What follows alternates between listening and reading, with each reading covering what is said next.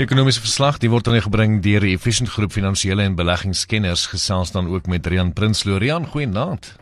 Goeienaand, Cyril. Hoe gaan dit met jou? Nee, wat aan die gang? Lekker naweek gehad. Ek hoop daar by jou ook. Ja, dit was 'n lekker week en ons het ook sterk begin vandag met veral plaaslik gefokusde maatskappye en goudmyners wat goed gedoen het. Olie was ook wisselvallig vandag. Die die Ever Given skip wat in die Suezkanaal vasgesit het, het weer gevaar en die oliepryse te klein. Die wisselvalligheid rondom dit beweeg uh, en ervaar en China het ons ook nywerheidswinsdata kry wat gewys het dat Chinese ekonomie redelik goed herstel het en dit was goed vir meeste ontleikende markte as ook Afrika wat natuurlik ontleikende mark ook is. Die algehele indeks is 0.4% hoër, nywerheidsaandele 0.6% hoër en hulpbron aandele 0.8% laer met finansiële aandele die uitblinker sê dag 0.5% hoër. Natuurlik is meeste van ons finansiële aandele gefokus op die Suid-Afrikaanse ekonomie.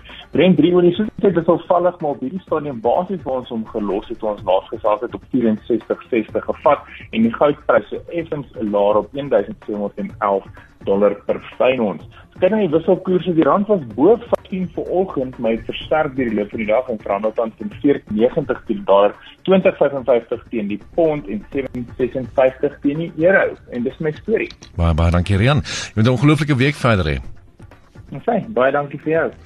Dis Rian Prinsloo van Efficient Groep wat ook vir ons hierdie ekonomiese verslag moontlik maak, die Efficient Groep finansiële en beleggingskenners.